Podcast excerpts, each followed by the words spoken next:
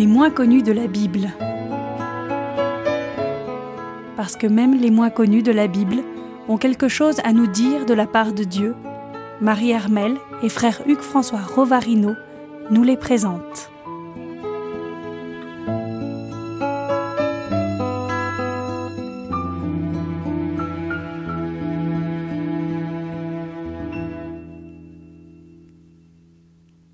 Radio Espérance, bonjour à tous. Marie-Armel avec le frère Hugues François pour les moins connus de la Bible. Bonjour à tous, oui, les moins connus de la Bible.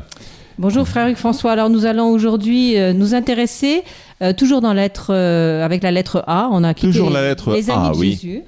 Avec, après avoir vu déjà Abel, les amis de Jésus, et, et cette fois, nous nous tournons vers, euh, vers les aveugles. Car la figure de l'aveugle a une grande importance, et cependant, l'aveugle est peu connu. Parfois, ils sont célèbres, certes, mais quant à la, avoir euh, poussé la, la- la réflexion sur son état, sur la manière dont il est perçu, euh, la manière dont il se situe vis-à-vis de ses contemporains, euh, la figure de, l'aveugle est en fait une figure méconnue, même si cela évoque euh, bien des, réalités difficiles et douloureuses, et aussi une situation donnée dans, la culture du temps, du temps de Jésus, comme des années et des siècles qui l'ont précédé, y compris une place qu'il y a dans, la révélation et dans la... l'acceptation et la communion à cette révélation, euh, la figure de l'aveugle a donc toute, euh, enfin, retenu notre attention. Voilà. Alors c'est euh, l'apôtre, c'est le disciple Jean qui en parle dans son, dans son évangile. Alors, l'évangile selon saint Jean en parle. Il y a aussi des mentions, bien sûr, dans l'évangile selon saint Luc, dans l'évangile selon saint Matthieu.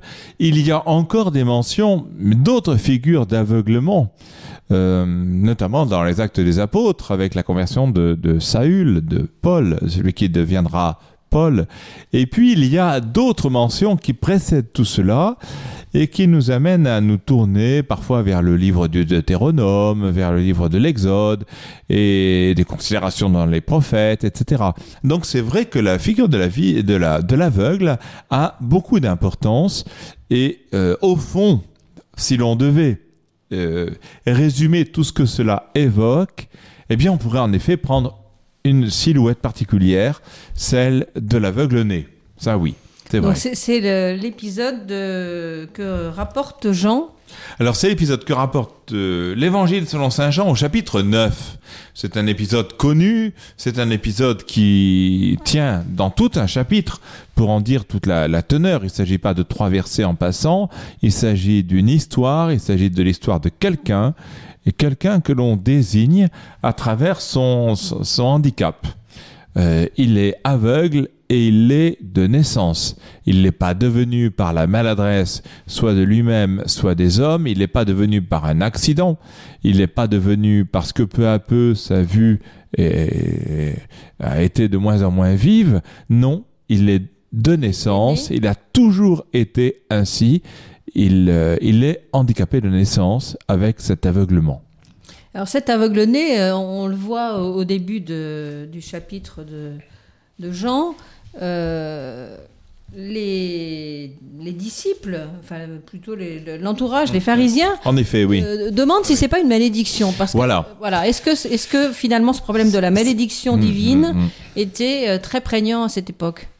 Alors, en effet, oui. D'abord, il y a une, une prégnance, une perception vive de quelque chose d'un immense au-delà et d'un d'un Dieu dont la puissance pourrait faire quelque chose, à savoir la fatalité qui vient accabler les hommes. Donc, en effet, aussitôt on se dit, est-ce lui ou ses parents qui ont péché? La question se porte aussitôt sur la question de la foi. Hein Alors qu'on pourrait se dire, et on le dirait de nos jours, il est aveugle, on va essayer de répondre à ce défaut, à ce défaut qui concerne toute l'organisation oculaire qu'il y a dans la tête. Est-ce qu'il y a des, des- difficultés euh, de, de connexion dans les organes, etc.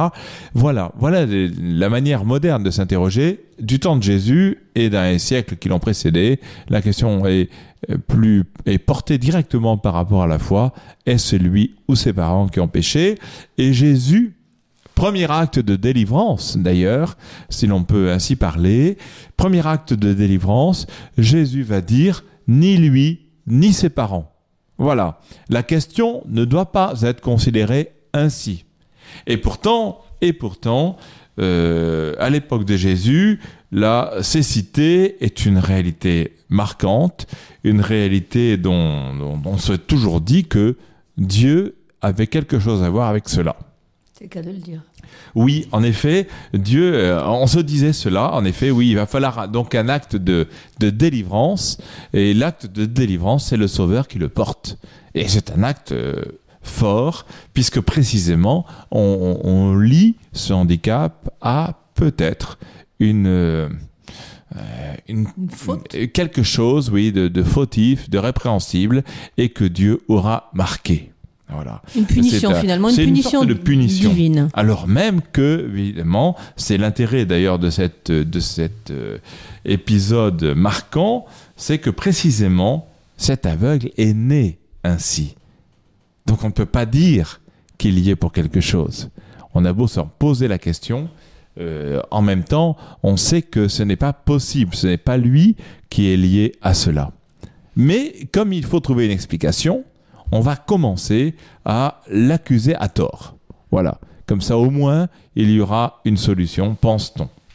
Alors, il y a une chose quand même qui est frappante dans, cette, euh, dans cet évangile, c'est que Jésus ne, ne guérit pas cet aveugle né pour lui-même, c'est-à-dire pour une conversion. On a l'impression qu'il se sert de cet aveugle pour délivrer un autre message. Oui. Alors, c'est une impression. Il n'empêche que, par ailleurs, c'est vrai que cet aveugle sera guéri, hein, mais il est vrai aussi que ce geste de guérison va à la fois révéler qui est Dieu, qui est ce Jésus, quelle compassion a-t-il au nom de Dieu, et pour accomplir un geste qui est tenu comme n'étant réalisable que par Dieu, eh bien, en effet, cela veut donc dire, et l'Évangile le comprend comme tel, cela veut dire que Jésus est Dieu. Ça, c'est manifeste, c'est le Seigneur qui fait quelque chose. C'est bel et bien le Seigneur. C'est cela qui il n'y a, pas de, euh, il n'y a pas finalement, euh, on ne revient pas sur euh, le manque de foi de l'aveugle. On ne revient pas sur ce manque de foi, On d'autant ne plus pointe pas que- ce manque de foi. Voilà, c'est- c'est la- l'acte messianique par excellence. D'ailleurs, précisément, c'est cet acte messianique, c'est l'acte du, du Messie qui était attendu par le peuple d'Israël de la part de Dieu, un, un Messie prophétisé, notamment par Isaïe. Euh, Ce Messie va apporter une délivrance. Eh bien, précisément, il sera repéré de quelle manière? Eh bien, parce que les boîtes marchent, parce que les muets vont parler, parce que les pauvres vont être réconfortés, etc. Et l'autre signe, c'est que les aveugles voient. Cela veut dire deux choses. C'est que l'aveugle né, et, ou l'aveugle, tout simplement, atteint de cécité parce que la lumière est trop vive sur cette terre, ou parce que cette, ce territoire est très sec, et peut-être que c'est l'occasion aussi pour que la poussière soit plus, plus vive, plus forte et plus blessante aussi. Euh, bref, ce- ce- cette cécité ne peut, qui est cependant courante, hein, courante à cette époque-là, alors devant laquelle on ne peut rien faire, nous montre bien que ce sera seul Dieu qui pourra en délivrer. Et c'est pour cela d'ailleurs que, vous savez, à un de ces moments, un des moments de, de l'épisode de la vie de Saint Jean, de Jean le précurseur, le Baptiste, eh bien, il est en prison. Il est en prison, mais il entend parler de Jésus. On devrait se dire, mais il le connaît bien, c'est un parent à lui, il l'a baptisé, il l'avait déjà reconnu euh, chez ses propres euh, parents, chez Élisabeth, quand Jésus est arrivé, porté dans le sein de Marie. Il avait déjà tressailli, bref, il devrait savoir, il devrait avoir compris.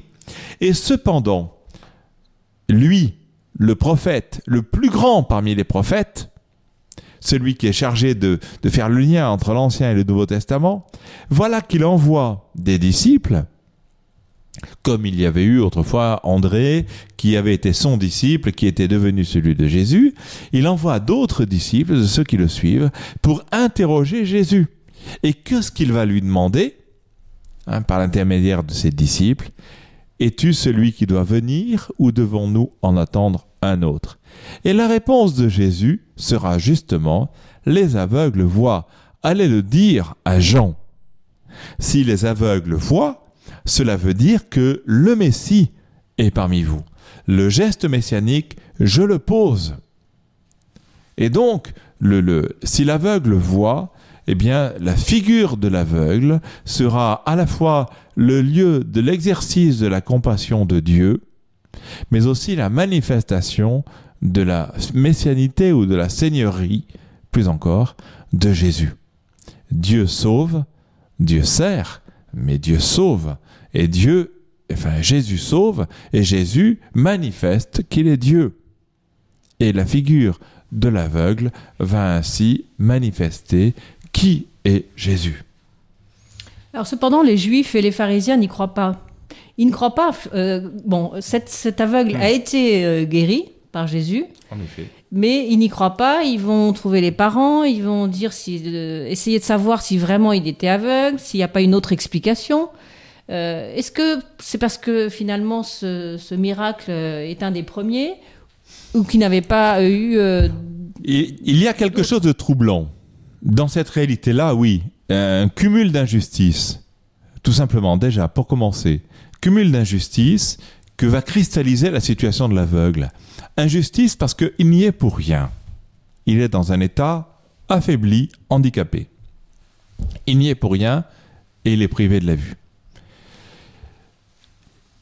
il est suspecté comme tel parce qu'il va être guéri.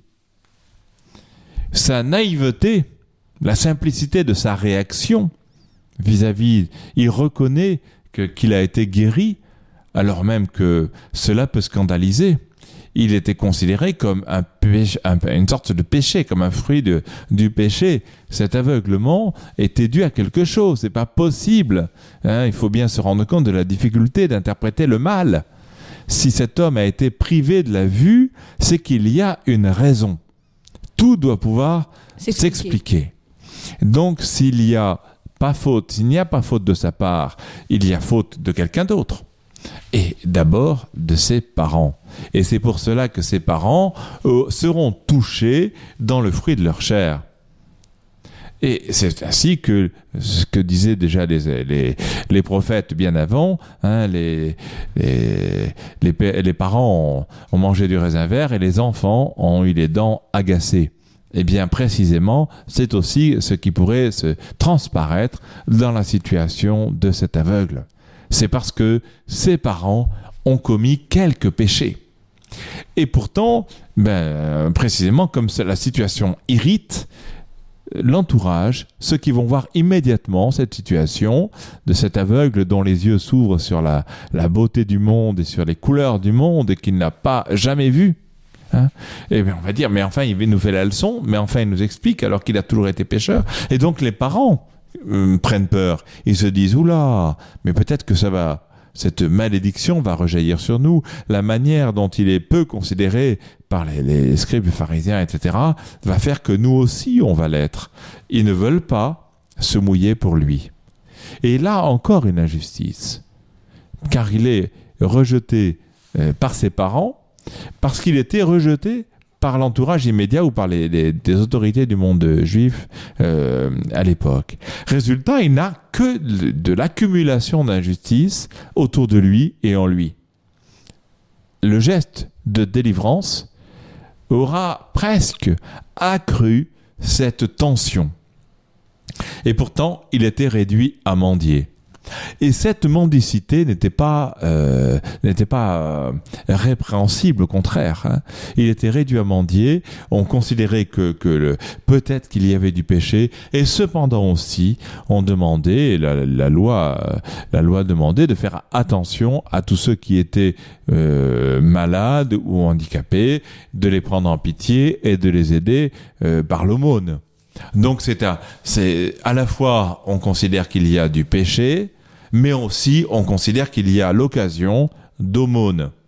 Donc ce n'est pas aussi net que cela.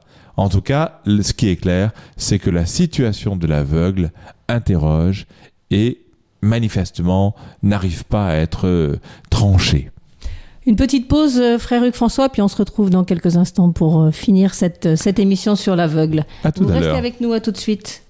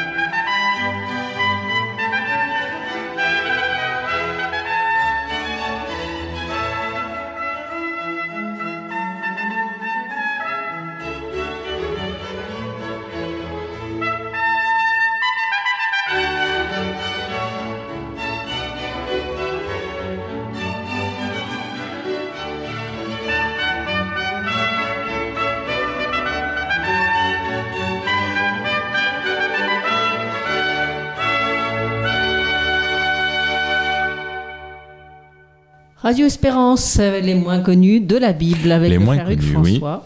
Oui, Notre bonjour aveugle nouveau. Notre aveugle L'aveugle que- né, oui. Que nous avons laissé. euh, Alors que nous avions laissé justement cette pause musicale, l'aveugle né, dont nous parle l'évangile selon Saint Jean, chapitre 9. Et je voudrais aussi, mais nous y reviendrons un peu après, euh, faire le lien avec la situation, non seulement le portrait de l'aveugle né, non seulement la situation dans l'évangile, non seulement la relation de cette transformation et de, du Seigneur, du Messie qui va poser l'acte de guérison, et qui va par la même occasion se désigner. L'aveugle va être l'occasion de manifester qui est le Seigneur dans l'histoire. Hein? Et dans l'histoire, oui, dans l'histoire des hommes, dans son histoire à lui, mais dans l'histoire des hommes par la même occasion. C'est un Et révélateur en quelque C'est sorte. un révélateur, exactement. Voilà, un révélateur. Or, précisément, ce révélateur a aussi quelque chose à dire de la propre histoire de tous ceux qui vont suivre. C'est-à-dire que depuis 2000 ans, cet évangile, cette situation, bon, cristallisée, manifestée, déployée avec l'histoire de l'aveugle né, mais la situation de l'aveugle qui s'ouvre à la lumière, qui voit la lumière, va cristalliser la situation de tous ceux qui vont aller vers la foi. Et donc, on- il y a un déplacement, si je puis dire. Il y a une lecture plus spirituelle euh, qui est voulue par la symbolique de l'évangile selon Saint Jean et par les interrogations de Jésus envers cet aveugle, euh, qu'il va pousser dans ses retranchements pour que précisément il dise qui est celui qui le délivre, qui le sauve.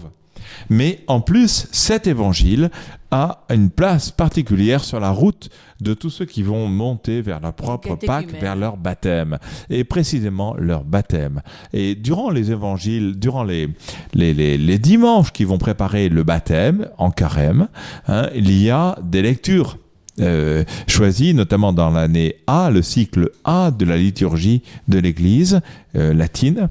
Euh, et dans ce dans ce parcours, il y a, bon, bien sûr, par exemple, la Samaritaine, bien sûr, il y aura euh, la résurrection de Lazare, le dernier des grands signes de l'évangile selon Saint Jean, mais il y a un autre passage au milieu qui est celui de l'aveugle-né guéri.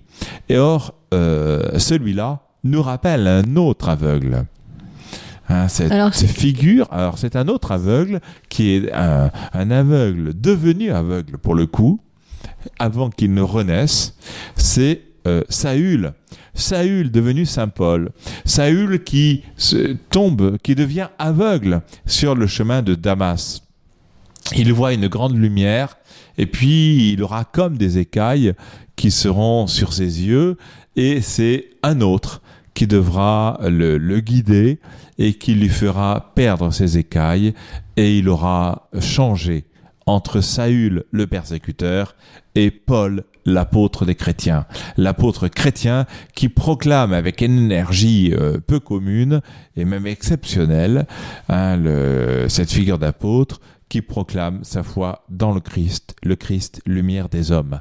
Et donc c'est vrai que de l'aveugle né à la guérison spirituelle obtenue, euh, enfin vécue, vécue, expérimentée par Saint Paul, voilà certainement le portrait de ce un des moins connus. Même si on parle souvent de l'aveugle né, l'aveugle né a une taille qui est hors du commun désormais, car voilà qu'il est rené à la lumière. Et c'est euh, la lumière de Pâques. Est-ce que dans, toutes les, dans tous ces épisodes de guérison euh, physique, euh, il y a derrière ces guérisons spirituelles?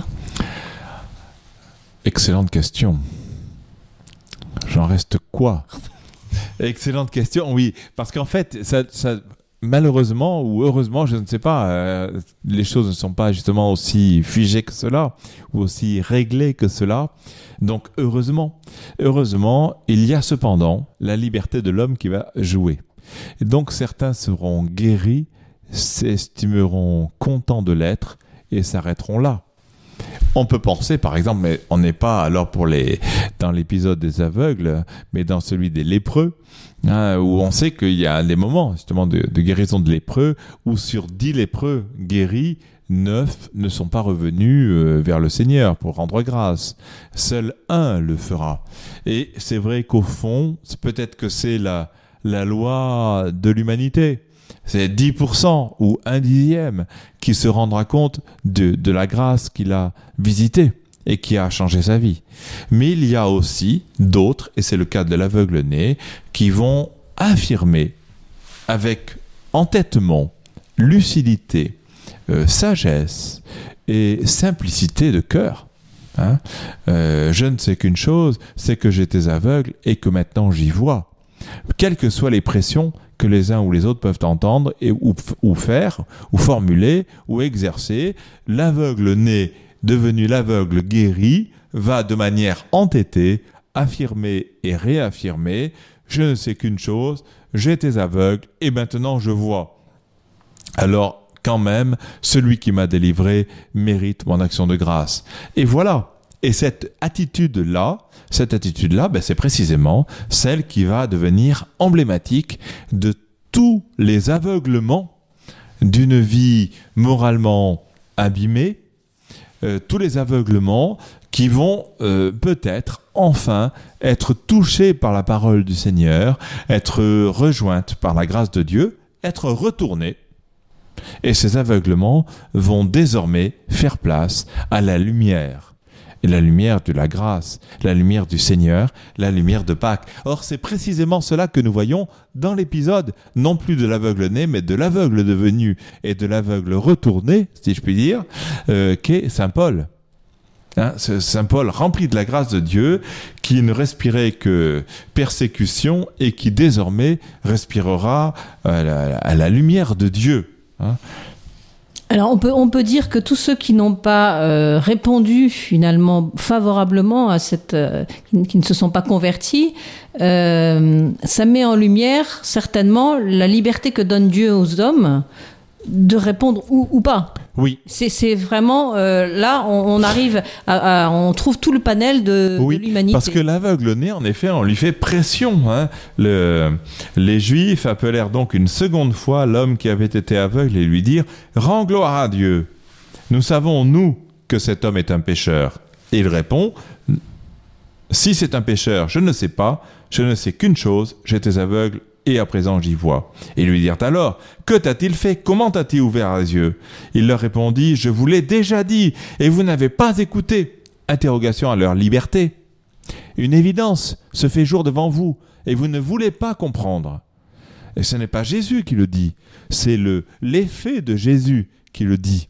Hein, l'effet de Jésus, c'est la guérison de cet homme. Et cet homme, il est droit de cœur.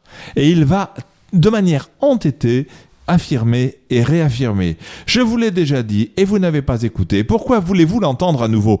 Ou alors, ainsi Dieu, est-ce que vous aussi, vous voudriez devenir ses disciples? Et il l'injurièrent et lui dirent, c'est toi qui es son disciple, mais nous, c'est de Moïse que nous sommes disciples. Nous savons, nous, que Dieu a parlé à Moïse, mais celui-là, nous ne savons pas d'où il est. Et l'homme leur répondit, et c'est vraiment le, la lutte corps à corps. Hein.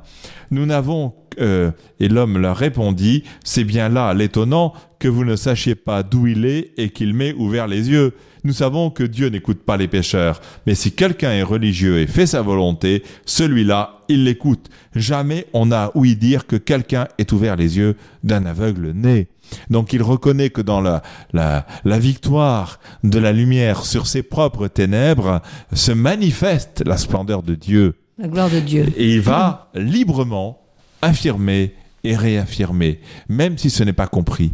Or c'est précisément ce que va vivre un peu plus tard Saül, guérison du chemin de Damas, hein, où il va recevoir comme des, comme des écailles qu'il faudra qu'il tombe, hein, euh, qui tombent de ses yeux. Au départ, il va être ébloui par la lumière de Dieu, tellement ébloui qu'il va devenir presque comme aveugle. Et il va arriver à tâtons à Damas, alors qu'il était parti triomphant vers Damas. Il allait enfin euh, il allait enfin pouvoir persécuter le pouvoir persécuter les chrétiens.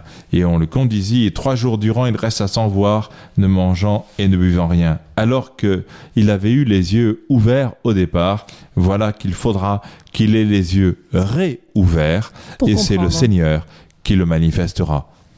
Merci frère Hugues François, et puis à une prochaine fois pour un nouvel épisode sur les moins connus de la Bible. Vous restez Fidèle à Radio Espérance, au revoir. Au revoir. C'était Les moins connus de la Bible, une émission proposée sur les ondes de Radio Espérance par Marie Hermel et frère Hugues François Rovarino.